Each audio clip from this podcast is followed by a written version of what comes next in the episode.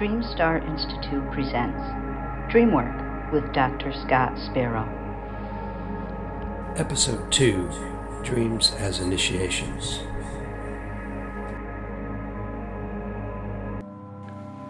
Hello again. In episode 1, we looked at the co created paradigm, and I gave you a brief rundown of the five star method, which is based on the co created paradigm. Before I have other guests come on and discuss this incredibly new and dynamic way of looking at dreams, I'd like to suggest that the co creative paradigm changes the way we look at several different dimensions of dreams. It inspires us to ask new questions and to see new things that were always there but we couldn't see before. One of the new discoveries about dreams that occurs once you embrace the co creative paradigm is the idea that dreams are initiations. They're like tests that come to provoke a new response in us so that we can resolve some kind of long standing issue. To give you an example from my own life, about 40 years ago, a friend of mine died while driving back from Mexico late one night. Shortly afterward, my friend began appearing in my dreams.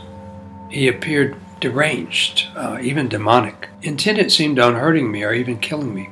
Understandably, I would run from him, scared out of my mind and wondering, what the heck? What have I done to hurt him? what is he trying to do? I couldn't figure it out. In one dream, I realized it was a dream. I became lucid, and I tried to wake up to escape him. But I couldn't quite escape the dream in time, and uh, he assaulted me before I could rouse myself from sleep. Now, as a budding metaphysician and depth psychologist, I realized that my friend could have really have been there in some sense like a discarnate soul or earthbound soul, as they say. The idea did nothing to reassure me, though. Because I was also a student of Jungian psychology at the time, I, I thought that this friend of mine might have represented some aspect of myself, which Jung would call my shadow, a part of me that was profoundly disenfranchised from my conscious ego. Along those lines, I eventually came to realize that he uh, represented my own aggressiveness and need for power that I had suppressed all my young adult life under a facade of outward spirituality. I knew that he, both could be true, that he could be a discarnate spirit, but he could also be my shadow figure. Regardless, I realized that I had to do something. After having six or seven such dreams where I was attacked and would either wake up in time or wake up shortly after he caught up with me, I had a dream where I suddenly became lucid. Perhaps it was because he had a big knife and he was approaching me, and I realized this is better be a dream or I'm going down. I said to him, Go away. Well, nothing happened. He just kept creeping closer and smiling that malicious smile and brandishing his knife. So I ended up pulling a knife out of my uh, belt and I fought with him and disarmed him.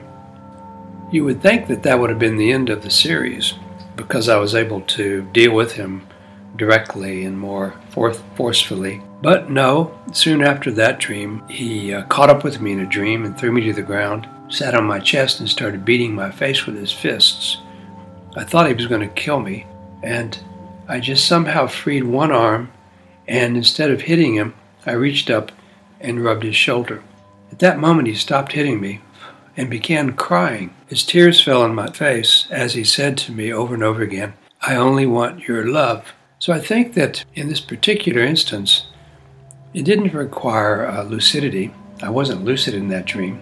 And it didn't require me to overpower him. Obviously, that didn't work in the long term. It required me to accept him in a deep way. And this kind of reconciliation or deep surrender to some aspect of ourselves that once our love, once our attention, is a profound moment in the life of the individual. It's what Rilke often wrote about in his poetry, where he would say things like, Perhaps everything which is terrible is, in the final analysis, only something that wants our love. If one looks objectively at the series of dreams I had with this old friend, one can see that the whole purpose of the dream series was apparently to elicit new responses from me. The dream was not so much a message or a letter to be opened as it was an opportunity to respond in a new way.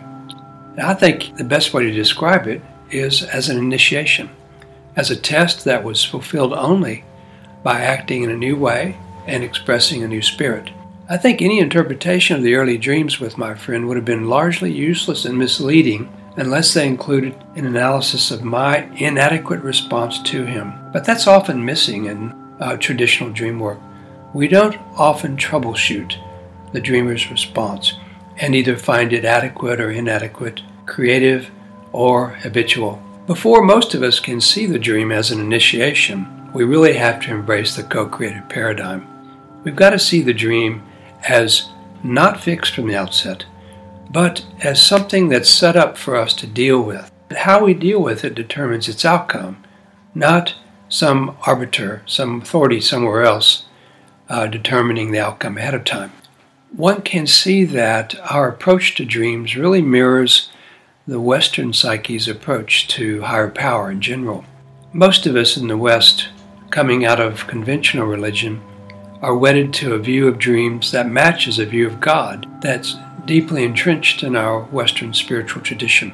In, influenced by traditional approaches to religion, we tend to believe, without thinking much about it, that dreams are oracles or messages from some external authority, some God or higher power, or the unconscious that we need to interpret. Like we're on the receiving end of something that's being kind of issued to us for our benefit if we could only figure it out. Now, along these lines, we assume that if we can interpret what's being told, we can revise our plans accordingly and avert unnecessary pain and suffering in our lives. You know, furthermore, we can obtain glimpses of unfolding opportunities and be prepared to capitalize on them. But in every sense, we're receiving something that's already fully formed and designed ahead of time by some kind of intelligence apart from ourselves.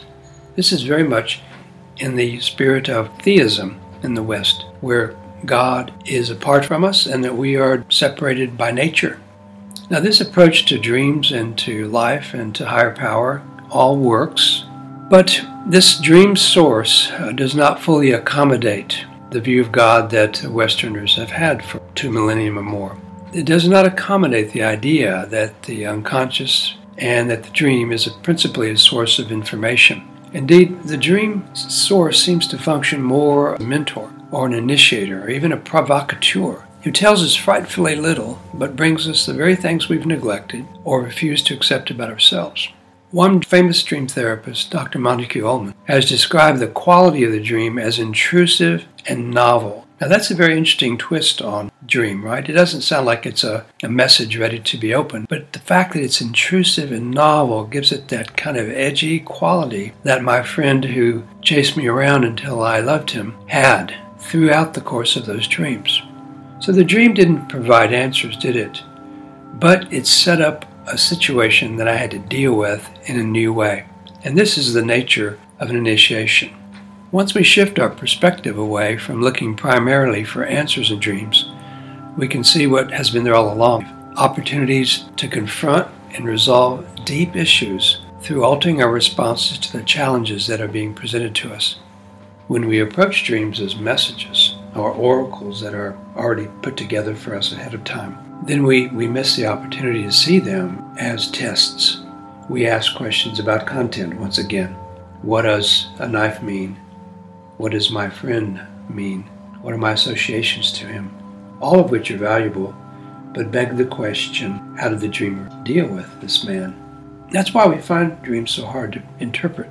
We approach them as oracles, and they can be oracles, but they are more fundamentally initiations that challenge and provoke if you're ready to examine your responses to dreams and to all of life from this standpoint, then you would do well to start from the premise articulated in a most succinct way by the teacher in the movie Dangerous Minds.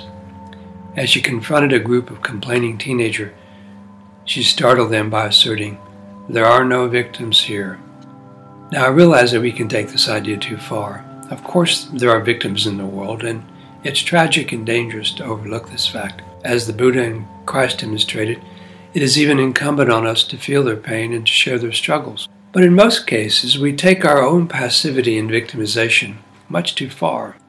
I have developed a methodology based on this approach to dream work, which we have already briefly considered in episode 1, called the Five Star Method. While there are many techniques that naturally fit into a co creative approach to dreams, The most important thing that you can do right now is to begin looking at your dreams as a test, even the ones that are ostensibly pleasant or so called ordinary. An initiation test usually lurks behind every dream. Think about that. Then look at the points in the dream where you reacted either inwardly or outwardly or both, emotionally or mentally. Don't take these responses as necessary, even if they seem justified, especially any response prompted by fear or avoidance. Question every dream or reaction and speculate on appropriate, bold, and creative alternatives. In this way, you may begin to see what might have happened in the old dream and what still could happen in your future dreams. This exercise of critiquing the dreamer's responses will, in itself, increase your internal readiness for future dream tests as they arise. In fact, you may surprise yourself with the creativity and fearlessness that springs forth in your dreams going forward and in waking life as well.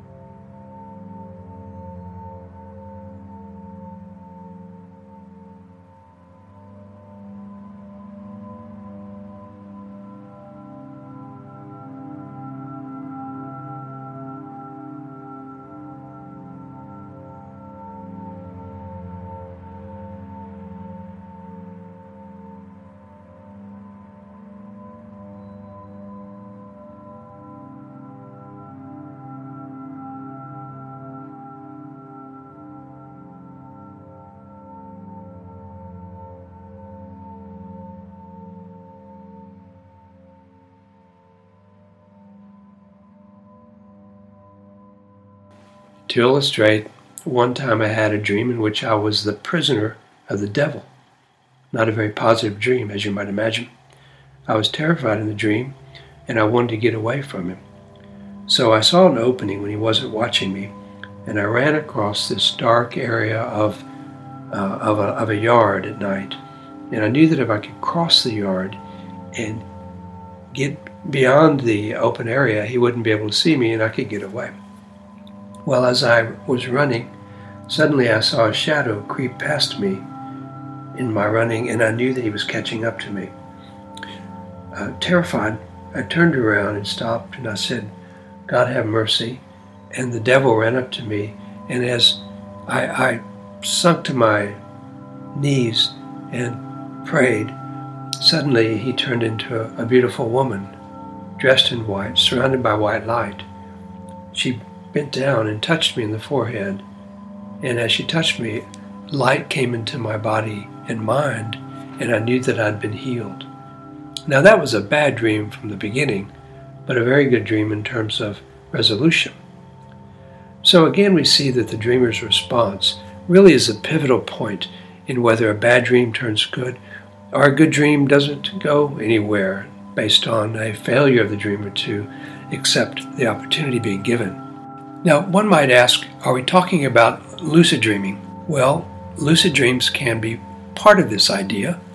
You don't have to be lucid, though, to exercise new responses in the dream state. In fact, I've often thought to myself, and I've shared with many people, that I think not being lucid can be more profoundly life changing if you do the right thing in the dream state. Take, for example, a bad relationship or so called bad relationship with somebody in your life. Say, maybe your mother in law, just to use a stereotype. And you dream about her often, and you're often in conflict with her. And then one night you become lucid and you realize that, hey, this is a dream and you don't have to do anything in particular, and you decide to do something creative like um, fly away or maybe uh, tell her what you think about her. Now, any of these responses could be constructive in your internal world, but perhaps none of them might be applicable in the waking state with the real mother in law. And so when we practice new responses from a lucid perspective, sometimes we do things that aren't really translatable. They don't really make sense in our real life version of that relationship. So that's why I often say to people if you can respond to your mother in law in a new way, in a regular dream that you think is real, you're probably not going to fly away because you won't realize it's even possible. You might be more careful about what you say to her because you're going to realize later on you're going to have to live with that consequence. So there's something about a non lucid dream that gives you a full bodied, completely incarnate, in real life opportunity to respond to a situation in a new way. I've been into lucid dreaming all my life and I value it highly, but I think sometimes it can give us kind of an, a crack in the exit door and allow us to not be fully present in situations that are difficult in dreams. Certainly, we don't emancipate ourselves from situations in waking life by saying, well, it's only a dream.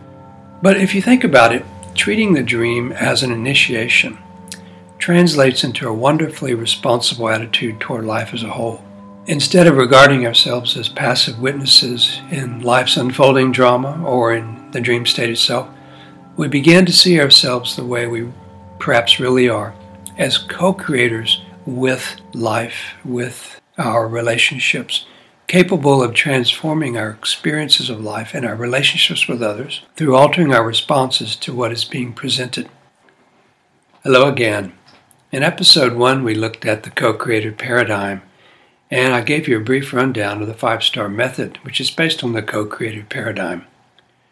Before I have other guests come on and discuss this incredibly new and dynamic way of looking at dreams, I'd like to suggest that the co creative paradigm changes the way we look at several different dimensions of dreams. It inspires us to ask new questions and to see new things that were always there but we couldn't see before. One of the new discoveries about dreams that occurs once you embrace the co creative paradigm is the idea that dreams are initiations.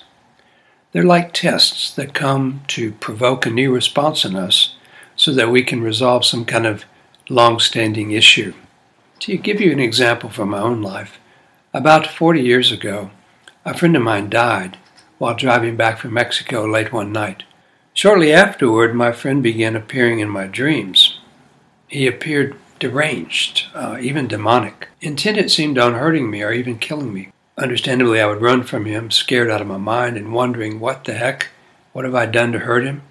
What is he trying to do? I couldn't figure it out. In one dream, I realized it was a dream. I became lucid, and I tried to wake up to escape him. But I couldn't quite escape the dream in time, and he assaulted me before I could rouse myself from sleep. Now, as a budding metaphysician and depth psychologist, I realized that my friend could have really have been there in some sense. I was also a student of Jungian psychology at the time. I, I thought that this friend of mine might have represented some aspect of myself, which Jung would call my shadow, a part of me that was profoundly disenfranchised from my conscious ego. Along those lines, I eventually came to realize that he uh, represented my own aggressiveness and need for power that I had suppressed all my young adult life under a facade of outward spirituality. I knew that he, both could be true, that he could be a discarnate spirit, but he could also be my shadow figure. Regardless, I realized that I had to do something. After having six or seven such dreams where I was attacked and would either wake up in time or wake up shortly after he caught up with me, I had a dream where I suddenly became lucid. Perhaps it was because he had a big knife and he was approaching me, and I realized this is better be a dream or I'm going down. I said to him, Go away. Well, nothing happened. He just kept creeping closer and smiling that malicious smile and brandishing his knife. So I ended up pulling a knife out of my uh, belt and I fought with him and disarmed him. You would think that that would have been the end of the series because I was able to deal with him directly and more forth- forcefully. But no, soon after that dream, he uh, caught up with me in a dream and threw me to the ground, sat on my chest, and started beating my face with his fists. I thought he was going to kill me, and I just somehow freed one arm, and instead of hitting him, I reached up and rubbed his shoulder. At that moment, he stopped hitting me and began crying. His tears fell on my, to my face as he said to me over and over again, I only want your love. So I think that in this particular instance, it didn't require uh, lucidity. I wasn't lucid in that dream. And it didn't require me to overpower him. Obviously, that didn't work in the long term. It required me to accept him in a deep way. And this kind of reconciliation or deep surrender to some aspect of ourselves that wants our love, wants our attention, is a profound moment in the life of the individual. It's what Rilke often wrote about in his poetry, where he would say things like, Perhaps everything which is terrible is, in the final analysis, only something that wants our love. If one looks objectively at the series of dreams I had with this old friend, one can see that the whole purpose of the dream series was apparently to elicit new responses from me. The dream was not so much a message or a letter to be opened as it was an opportunity to respond in a new way. And I think the best way to describe it is as an initiation, as a test that was fulfilled only by acting in a new way and expressing a new spirit. I think any interpretation of the early dreams with my friend would have been largely useless and misleading unless they included an analysis of my inadequate response to him. But that's often missing in uh, traditional dream work. We don't often troubleshoot the dreamer's response and either find it adequate or inadequate, creative or habitual. Before most of us can see the dream as an initiation, we really have to embrace the co creative paradigm. We've got to see the dream as not fixed from the outset, but as something that's set up for us to deal with. How we deal with it determines its outcome, not some arbiter, some authority somewhere else uh, determining the outcome ahead of time.